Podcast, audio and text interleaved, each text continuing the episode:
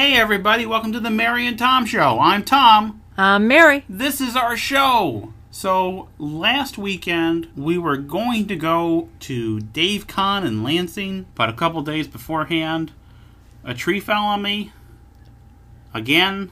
Mary, Yeah, Mary yeah. actually had to come out and Yeah, I had to come out and take get, it off. get of it him. off of me. So, it was kind of stuck. I couldn't get it to lift. That's the second time a tree has fallen on me. Trees don't like me. I think our next house No trees. no trees, no grass either. I like just just like scorched earth, like like Mad Max style yard. I think No. no, but maybe no trees because at least no trees are gonna fall on me. That was that was really strange when I got out there and there you are with the friggin' tree on top of you. I have I have a I have a gift. Yeah.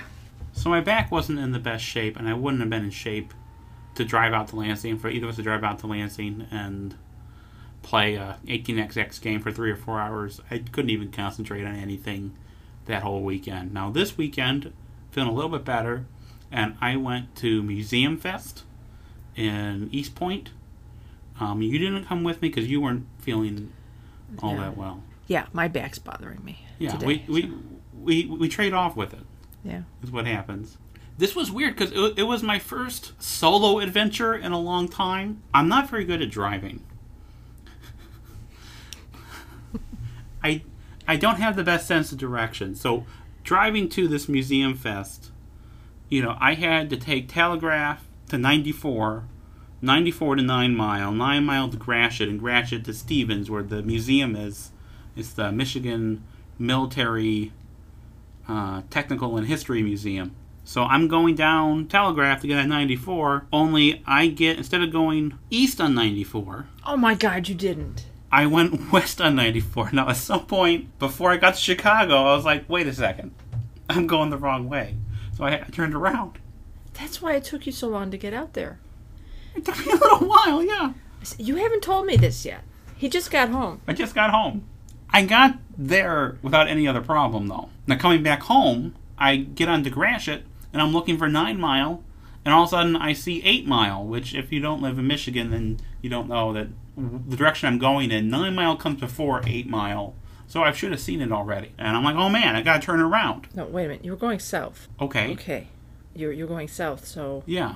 that was the you passed nine mile, got to eight That's- mile. That- you, you could have gone over to the freeway from.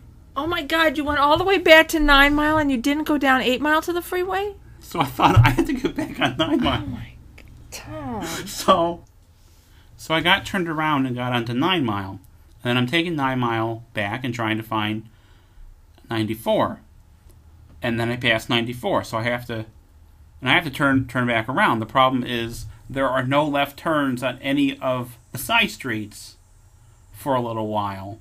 Then I make that turn, then I come back around, and I get on 94 going east, which is the wrong direction. So then I get turned around and go west on 94. I eventually got home. The the moral of the story is I have a very bad sense of direction. I tend to, to, to miss things when when I'm flying solo there. A couple times in the past, like just once or twice, I remember having to call you and asking you where I was. Oh, it was more than twice. Three? Uh, I remember the first time you did that. I didn't know if you'd been in an accident. You you called me at work, and you said, "Where am I?"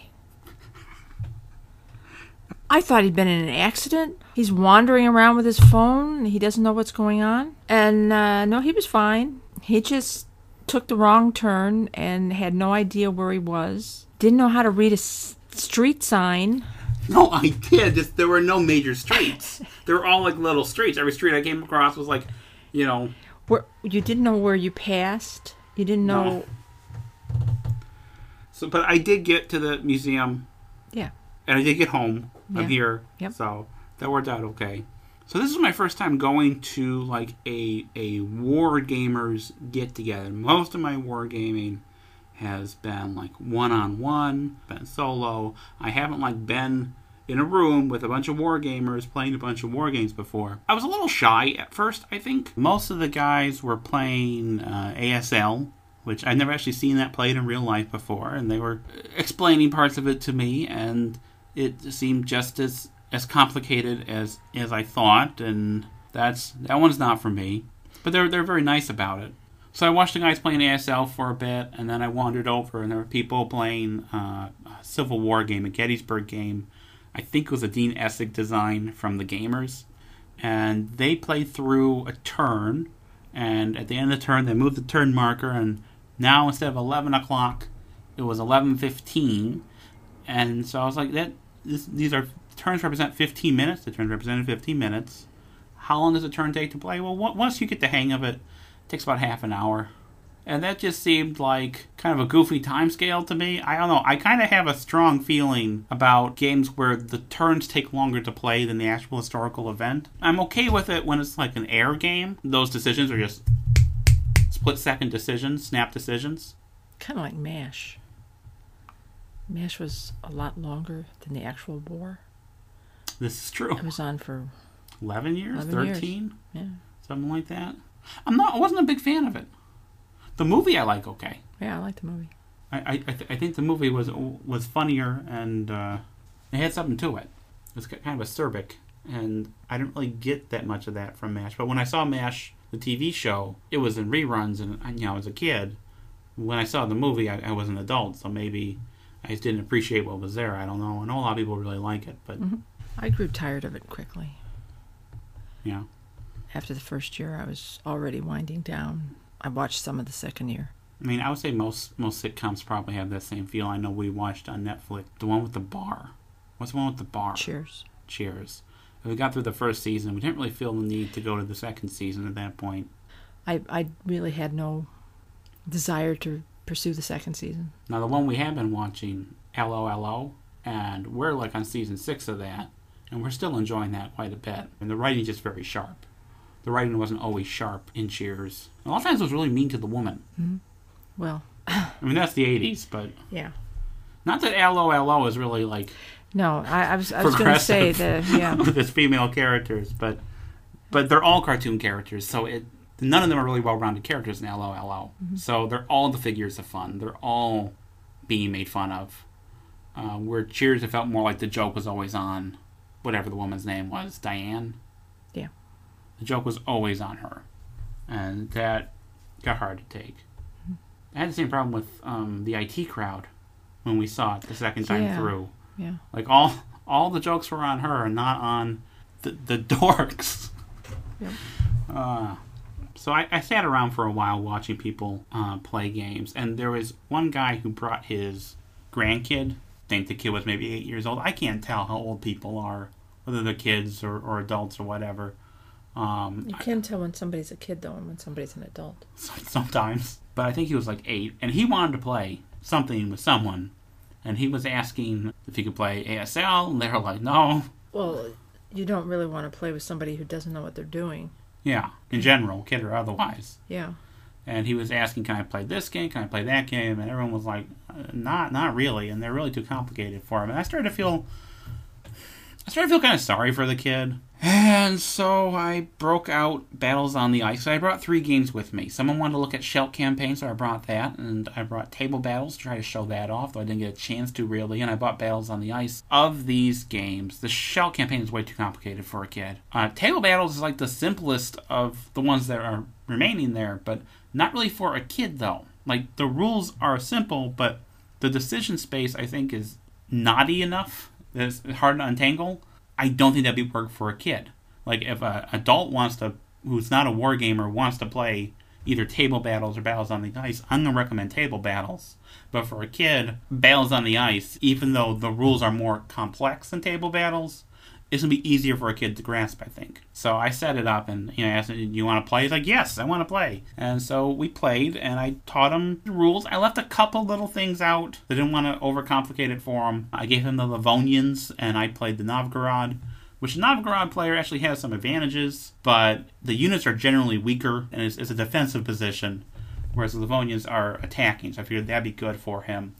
And you know, he did okay. He kept trying to do things that weren't in the rules, and I would remind him, like, "Well, no, you can't do this, and you can't do that." He was starting to get restless, I think. So by the end, I kind of just let him do things. Like the guy moved four hexes instead of three, Yeah, they teleported around. or the- teleported Yeah. from one end of the battlefield to the other. Guys But- attacked twice on a turn, and That's what kids do though. They teleport or they just Yeah. knock something over. And usually, when I'm playing a game with a kid, which is not very often, because I don't really like kids. Kids are like dogs in that I prefer cats, both both to kids and to dogs. I don't Wow. really like dogs, but if a dog is sad or in trouble, I'll I'll help the dog out. It's kind of the same way with kids. So I'll, you know, I'll I will play a game with a kid, and usually I'm very much a stickler for the rules. But something like this that's a bit more complicated. If he was like 12 or 13, then no, I'd be like, no, this is the way it goes. But he's I assume eight. Again, I couldn't really tell. He may have even been a short adult. I'm not sure, but I'm not going to be a stickler for that. you can't be with kids under a certain age. Well, like when I played with my nephew, when I played draughts with him, Didn't you play Chinese checkers with him too? no, I did not.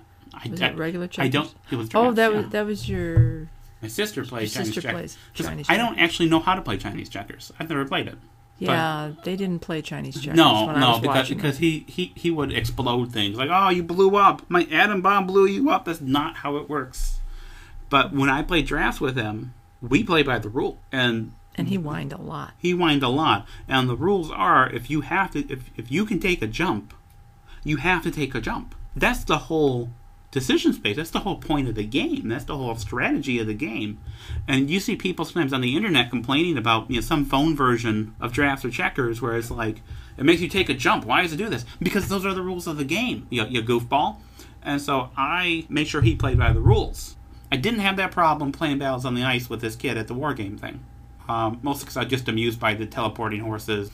But uh, he had fun. He he uh, he won. Perhaps he scored less VP than was necessary to win the game, but that was okay. It, it wasn't really playing for me. It was playing for him, so that he would feel like he was playing a- game. Now, if we had had Blitzkrieg yet, that's the one I would have chosen because Oh, yeah. that is a good game to play with a kid. Yeah.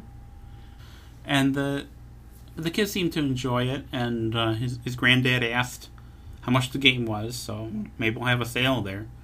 So it turned out okay. Everyone, everyone was pretty nice and welcoming. I'm just kind of shy around new people, I think. So that was my uh, solo adventure today, and while I was doing that, you were bagging up a bunch of supply lines cubes because we ran out of those again. We ran out of those pretty quickly.